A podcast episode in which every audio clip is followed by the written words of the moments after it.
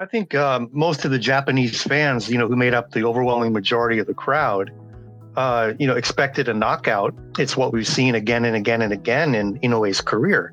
You know, 21, 21 knockouts now in 24 career fights. So if a fight goes the distance, that is what is a surprise. Um, you know, most of the uh, predictions that were made were a knockout within six rounds. So the fact that it almost doubled that length really surprised a lot of people. Those, of course, placing bets and those making predictions. Yeah. One thing that uh, sort of was revealing among all the comments made by Inoue was the fact that he said how tired he was after the fight. And I think the fact that you kind of saw a mini version of a rope a dope strategy by uh, um, by Butler at, at, times, where he he actually sort of you know hung around the ropes and let Inoue sort of swing away. I think he was trying to tire him out and then find his spots to counterpunch, maybe try to find a mistake and try to pop him and knock him out himself. Uh, at least he was trying to tire him out. You, you could see that he was sort of he was stationed along the ropes. So I think that was sort of a mini part of the overall strategy that Joe Gallagher and Butler came up with. Welcome back. You're listening to the Real Issues, Real Voices, Real Japan podcast by Japan Forward. Here at Japan Forward, we bring to our audience issues that are of real importance in and about Japan from the perspective and context of people inside of Japan, as expressed or captured by them who truly understand the nuances of culture, issues, and current events. In today's session, we're joined by sports writers Ed Odeven and Colin Morrison. We talk about the Naoya Inoue versus Paul Butler bantamweight title unification fight. Let's listen in. Thank you to our listeners and followers for joining us again for our weekly Twitter space. Every week we're seeing more people join us for this live conversation and appreciate it very much. Before we get started, let us introduce ourselves. For anybody unfamiliar with us, we started Japan Forward in 2017 with the goal to reach global audiences by sharing stories, opinions, and editorial content from Japan.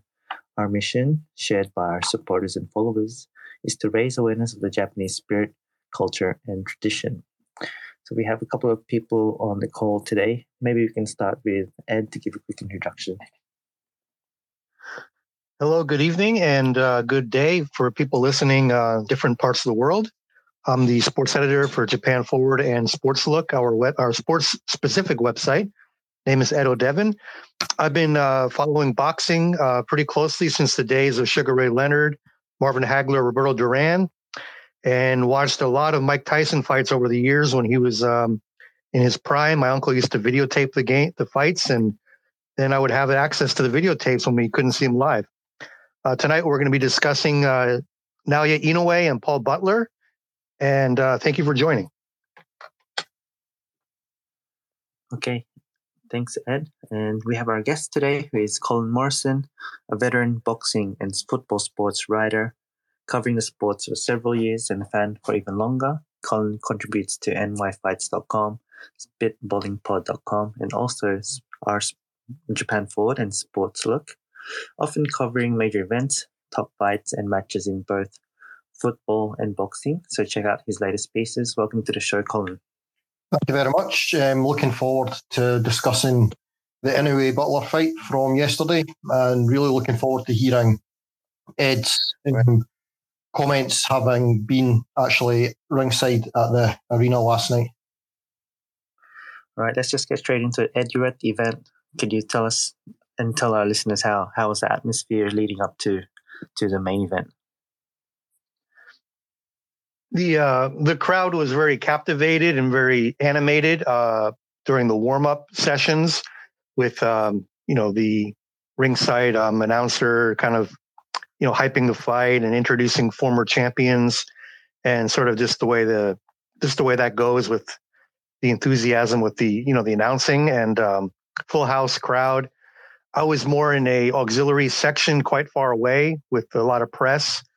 We were not ringside, but I mean, it, you can still kind of see on the big screen TV and just from the angle, looking you know high, looking down, and from the auxiliary you know area, you can see really the just the the full uh, capacity crowd and just the overall atmosphere, good overall perspective from from far away. It must have been a great um, experience to see.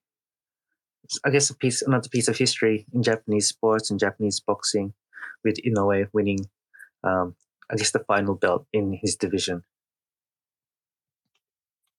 Yeah, it's a continuation of his incredible chapter of his career. Um, moving up, this is his third division now with a title, and he's 19 consecutive title fight appearances.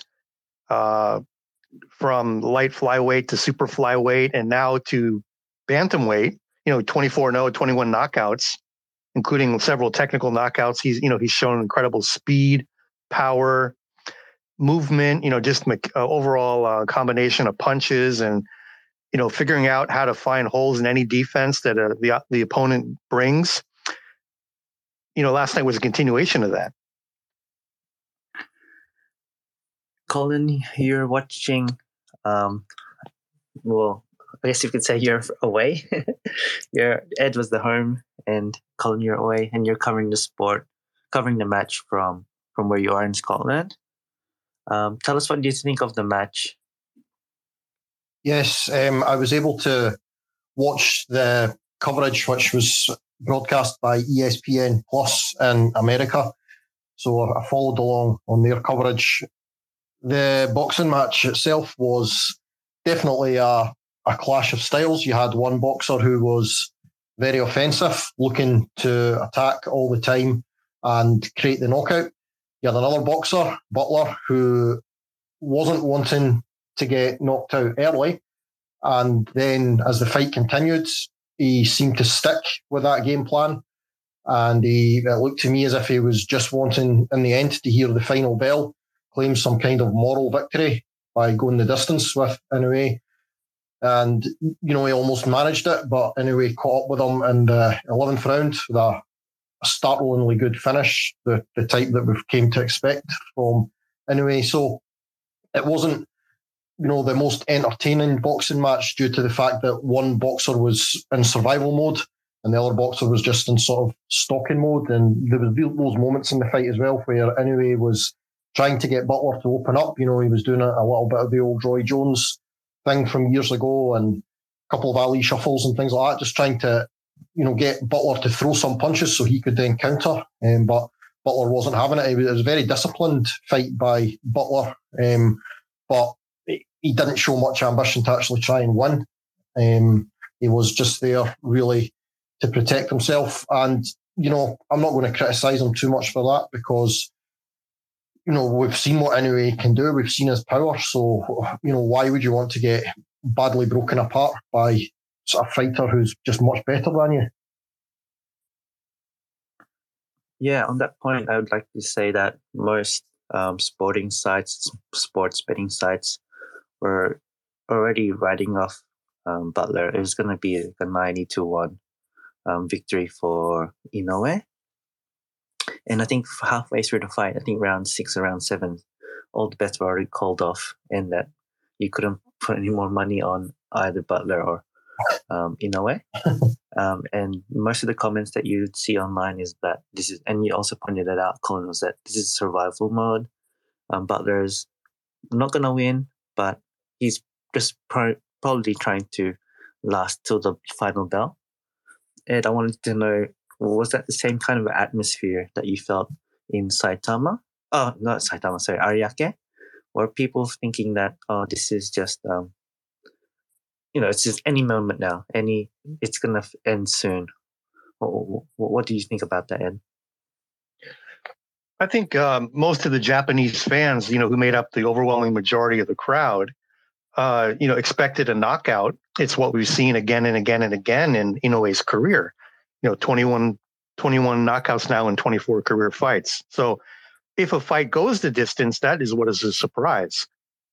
Um, you know, most of the uh, predictions that were made were a knockout within six rounds. So the fact that it almost doubled that length really surprised a lot of people. Those, of course, placing bets and those making predictions. Mm-hmm. One thing that uh, sort of was revealing among all the comments made by Inoue was the fact that he said how tired he was after the fight.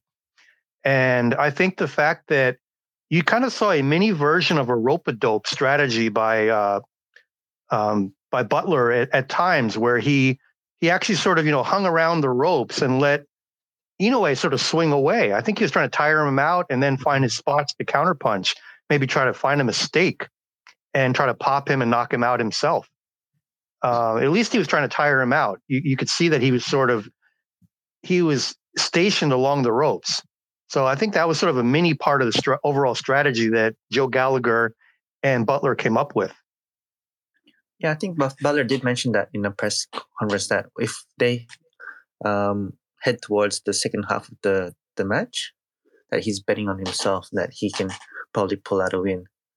Um, but as we know, the result, and as as people as and you've also mentioned both mentioned it just because of you know his like s- skills combination technique i think it would have been very difficult for anybody in that position to fight back in a way. Absolutely. Um, the thing the other sort of aspect of butler's strategy that was a little bit of a head scratcher okay he didn't want to get knocked out early but he the fact that he doesn't carry power himself. So the fact that he wasn't throwing any punches, how are you going to win any rounds? You can move around and look nice with fancy footwork keeping away from the opponent, but eventually you have to throw punches to try and, you know, claw back some of the rounds on the judges' scorecard. So it was just, you know, it really just did develop into a track meeting and Butler was running and trying to hear the final bell. And I guess, you know, it would have been a good story to tell in years to come that he went the distance with the monster in Japan. Yeah, I think for me, watching the, the match and also reading um, the chatter online at the same time was that um, is is it was mostly a one sided battle, and if we were to score the rounds, um, some of them would have been like most of them would have been like 10 nines. And I think a couple of them would have been 10 eights because of the lack of inactivity. Um, but I felt that leading, I think the previous match, um, when Inoue won his previous belt, uh, Butler was quick to say, let's, you know, let's put this together, let's fight within the year. And there was so much hype around that. Um, and, and it wasn't really the, the match that you're expecting with with the way it was carried out. I, I don't know. How about you guys? Is that is what were you expecting? A, like a highly technical fight between both fighters, or um, it is what it is. I, I think uh, I think we should have expected, and we I expected personally um, more of a defensive uh, posture from uh, Butler. I agree with Colin and also you, Galileo, that he wasn't um, as aggressive as he needed to be to win enough points on the scorecard. If the fight would have gone, if it would have gone 12 rounds, he still wouldn't have had enough points to win the fight based on the judges' scores. Yes, um, I thought, um, you know, just to just to answer that point as well, um, he would he would be defensive. He would move around um, because that's really his main asset. But I did think he would try and throw more counter punches. Um, although it's easy easy for me to say that here. Um, I'm not right in front of Naoya Inoue, but at times, you know, there is opportunities to counter him because he is throwing five or six punch combinations okay very quickly. But you know, if if that's the type of style of fight that you're going to bring to a matchup with Inoue, you have to throw your counters and you have to do something to slow down Inoue's offense something more than just moving away from him for the entire duration. So, um, yeah. the, the only other thing I would say about Butler's strategy was I didn't think Inoue looked as sharp as I've seen him before yesterday. And I know he, the first weigh in, he was slightly over, then he had to come back and, and do it again. So I, I did wonder before the fight, if, with all the talk of him moving up to the next weight class, if he would be slightly tight at the weight, and if it would making the 118 pounds, if that would take something away from him, and just like just in terms of the amount of energy um, used in the fight or the sort of as the fight was going on, he didn't seem to have as much energy. His footwork didn't look as sharp. He wasn't cutting off the ring as well as he normally does. So that enabled Butler to survive for much longer. But when he did finally catch up to him in the 11th round, you know, it was an explosion of energy and power. So he obviously, he did still have that in reserve, but it was just, you know, mm. he's normally, if you normally give him 95 out of 100, I would, I would give him, you know, 89 or 90 out of 100 for his showing yesterday. Just that little question mark in my head about is, was his energy at optimum? Did the weight mm. cut to 118 hurt him a little bit? But now he's going to, he won the fight and now he's going to step up to 122 pounds super bantamweight. It looks like the right time for him to be doing that. Yeah, just maybe that's where we can talk about next is that now Inoue has collected the four belts and he's uh, the undisputed champion at bantamweight and he's he stated that with his convincing win against Butler. And he's puts his he puts his name amongst like boxing greats like Bernard Hop- Hopkins, B Hop, and Canelo Alvarez, who've also won for, um, who've also held for simultaneous titles in their respective weight classes. So wh- where do we go now with the monster? What's your? He's 20, 29. He's 24 and zero with 24 with 21 KO victories. So he's pretty much finished all his fights, and he's and he's probably nearing his his prime years. Um, where, where does he go from now? Well, um, I think I think I think he's already in his prime. I would say around age 26 or 27, probably the prime era has started um, till about probably 35, roughly a roughly a seven eight year stretch of time. Um, I think basically the next five years will determine uh, how far up on the legends list he'll climb. He's already reached a certain level of legendary status by unifying all four belts. You know, this era is different than say 30 or 40 years, 30, 40, 50 years ago when there are more champions, but it sort of mm. waters down the product a bit as well. Mm. Um, but you can't take away everybody he's fought, he's beaten. So you can't take away the accomplishments right. of Inoue. But also, I think a lot of the people that would be good boxers are, you know, gravitating toward UFC or other sports. So mm. you got to kind of compare errors with different, you know, equations a little bit. But I think he'll be pretty successful at the super bantamweight level. Uh, I don't know if it'll be as a, much of an obliteration of the competition. There will be some adjustments, but his speed and his strength and his boxing IQ and his father is a great trainer. I, I don't think you can take that out of the equation either. Mm-hmm. I think that'll be very helpful for him in maintaining, you know, that continuity as he looks to build the next chapter of his career.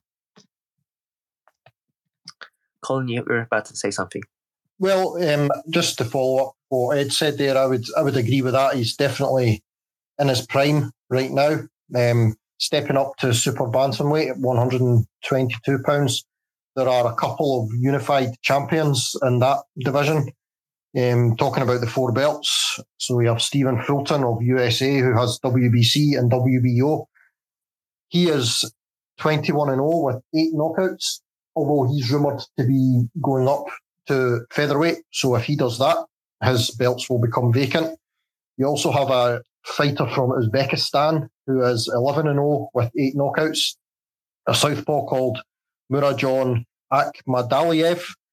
He's a very fundamentally sound boxer. He holds the IBF and WBA versions at super bantamweight, and he's done that just in his first 11 pro fights. Um, he had a, a really detailed amateur career, so you kind of get the idea of what the challenges or the elite fighters at super bantamweight will present. You have Fulton, who throws a lot of punches. He's very slick and skillful. He's good at boxing off of the back foot. And um, Akhmadaliev, as I mentioned, um, solid amateur pedigree, uh, southpaw, so that, that presents or can present its own problems. Um, then there's also, you know, numerous other challenges there. Good boxers hanging around in that division. Luis Nery, you know, he's banned from boxing in Japan. If Inoue face him, it would have to be somewhere else. Ronnie Rios, Azat Hovhannisyan, um, Zolani Tete, veteran now, but he's still ranked pretty highly by most of the governing bodies. So there will be um, decent challenges at 122 pounds for Inoue. I think what I'll be watching out for going forward with Inoue is how many fights does he accept overseas? He's built his career and most of his dominant wins have been all in Japan, um, especially last night. And that's been a comment that's been made um, often about Inoue is that he doesn't seem to fight overseas too often. Um, so hoping that he can again silence his critics and take some more fights overseas and win those convincingly. And I think people will really start to notice him more. Um, but, you know, he was ranked pound for pound number one a couple of months ago. And now he's the undisputed bantamweight champion. I think there's still more records to break and more, much more history to, to write. I think it's an exciting time for Japanese boxing and boxing in general because this um, happens mm, happens once in a while, um, but it's good to see it happen in, in the modern era. Absolutely. Um, just to follow up with you saying about him fighting more often overseas, I heard I or I saw something um, the other day discussing the the strength of the Japanese yen against the other global currencies. So there is a chance that not only Inoue, maybe some of the other Japanese boxers will box more often overseas, um, just just in order to up their purses um, because of the economic situation. Um, I'm not an economist, so I don't know anything about that. I wasn't really aware of that aspect of it, but there was um, it was a Asian boxing um, site that was discussing that on Twitter the other day. Thought it was quite interesting. One yes. one thing uh, one thing I came across related to that point, not about the currency, but about overseas fighting, is uh, one one prominent American boxing journalist, Steve Kim, was uh, sharing on Twitter the fact he had been in touch with Bob Arum, longtime top ranked boxing, you know, promoter, president, etc. And uh, according to Kim, Arum said that Inoue will fight at least once in the United States next year. That'll be huge. And I'd like to follow up with another point, though, about the, you know, the observation about boxing and um, like a lot. Some people don't know about Inoue or don't, you know, don't have much overseas knowledge of him. People based in the United States, Europe, wherever. Um, I think sometimes um, the the promoters and the sports TV and pay per view handlers should be more under the scrutiny and more under criticism for having a, a fight of this magnitude on a Tuesday night. Mm-hmm. Uh, you know, this should be a weekend type of showcase event. Of course, it might be competing with the World Cup right now, but mm. but still, like ideally speaking, you know, people are in the middle of their this this beginning of their work week. It's not really the ideal time to have a fight of this magnitude, in my opinion. Mm. Yeah, now that you mentioned it, I think his other fights too with Donaire and other, another one too was they were like Wednesday Wednesday night and Thursday night Japan time. Um, it's definitely, and it's also like Japan time friendly, which is quite, um, what is it? It's difficult for like North North American time zones, and also for Colin, I think it, it didn't, it wasn't that bad for you, right? It was like midnight ish. Uh, oh, midday, midday-ish. Yeah, local time here it came on, so that's absolutely perfect for the European market, really. Um, the North American market that you mentioned, yeah, they they need to get up very early to watch it. Um, I know a lot of them did. There was a lot of comments on Twitter. Obviously, ESPN Plus was the sort of main English language broadcaster, if you like. So that was the one I watched. Um, and, and the American commentators were very, very critical of Paul Butler's performance.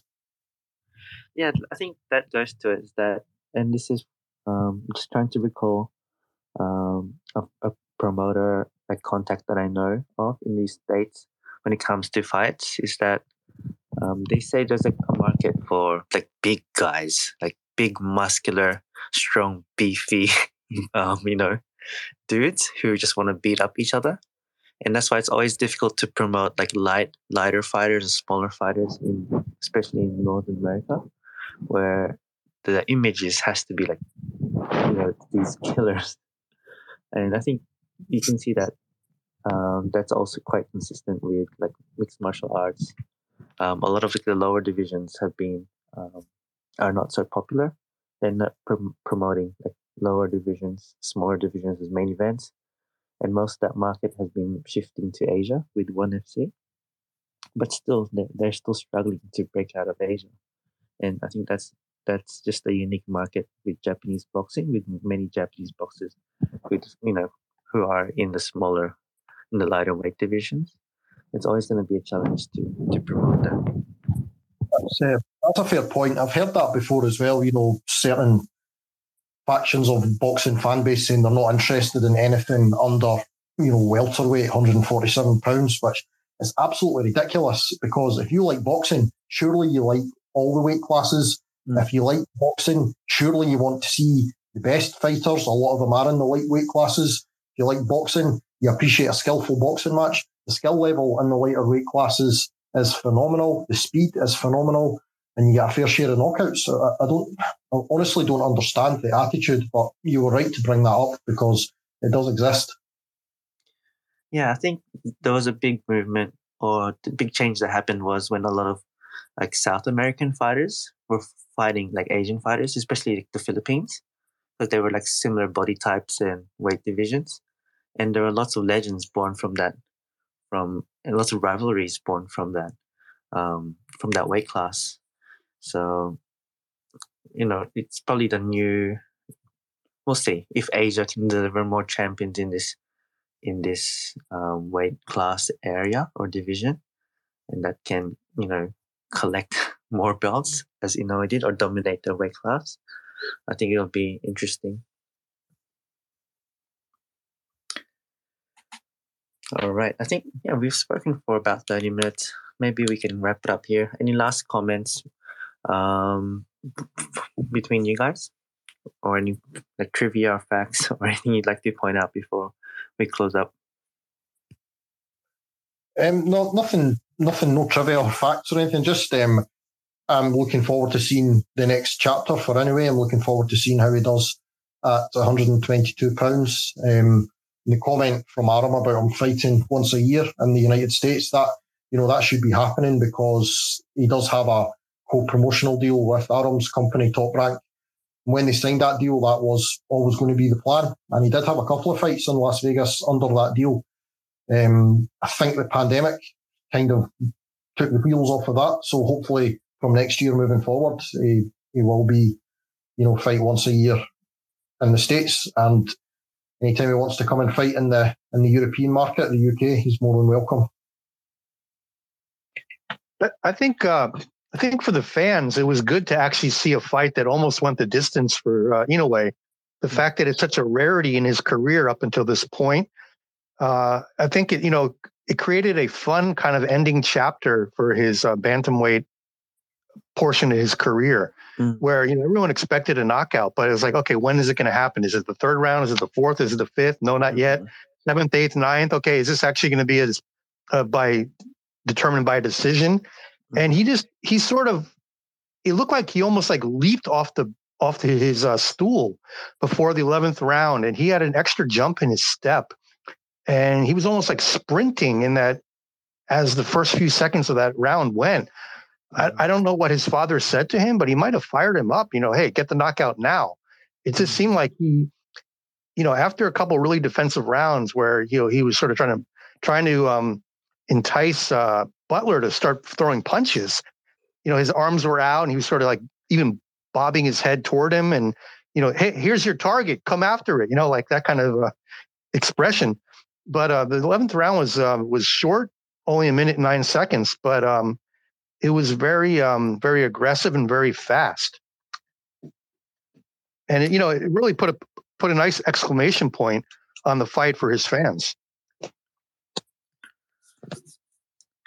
Yeah, I would totally agree. Was, um, is you're right. It's a mixture of different things. Like, is he really gonna get a knockout, or is this gonna go to decision?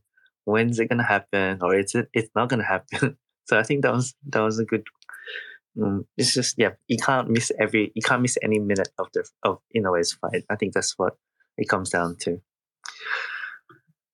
Anyway, so Ed, Colin, thank you for your time in speaking today. I know Ed, you've you put together a really good article on SportsLook, not just covering uh, Inoue's victory and the different moments around that, but you've also put um, some coverage for Butler, who put up you know as, as good as as good as fight as anyone can can against Inoue, um, and wasn't knocked out early, which is which is something to be I guess proud of, um, and uh, and that's available on SportsLook. So definitely people need to get that, and also know that um, Colin, you've put some some something together as well. Um, so maybe the readers, the listeners can have a quick look and um, see how and compare your notes and compare your analysis of the match. I think, um, yeah, it's going to be an exciting time for Japanese boxing and boxing in general. Um, and lastly, again, um, I asked earlier, but again, before the before we wrap up, do you have any announcements or anything you'd like to share with our listeners? Maybe we go with Ed first. I'd like to share uh, just a quick analysis of um, how I would, if I was a, a, teacher grading the fight on a final, like a final exam for a semester at a university or a high school, I would have given Inoue about an 85 to 85 to 90 percent range score, and I I would have judged Butler around 80 percent, so above average but not great. Inoue had a very good fight, and Butler had a good fight. There were moments where Inoue was great, and but there were moments where Butler was very good. He just wasn't great. And uh, please continue to follow coverage on SportsLook and Japan Forward. Thank you. I would just finish by saying congratulations to Naoya Inoue, uh, undisputed champion at bantamweight. He also won the World Boxing Super Series tournament in that weight class and uh, the Ring Magazine belt. So he's effectively done everything you can at bantamweight. Um, sensational boxer, number one or two in the world, pound for pound, and looking forward to seeing what he does in the super bantamweight division. And just to echo Ed, there's loads of great coverage over on SportsLook, Japan Forward. Um, for, for the readers, plenty of good articles on various sports. So get over there and have a read. Thank you. All right. So please follow Ed and Colin on Twitter. Look out for their articles on Japan Forward, SportsLook, and um, what is it? nyfights.com, sweetballingpod.com for Colin. And yes, send them positive vibes. like their like the articles, share their articles on Twitter, Facebook, wherever you can. Get the word out. And listeners, thank you again for joining us today. Follow Japan Forward on Twitter, Instagram, and Facebook. We also have a YouTube channel, and this Twitter space will be distributed on Spotify and Apple Music. So make sure you subscribe to that as well. At Japan Forward, we're looking for contributors and writers. Get in contact with us if you want to submit a written piece or if there's any other skill set skill set that you have that you think would add value to our vision. Please don't hesitate to get in touch.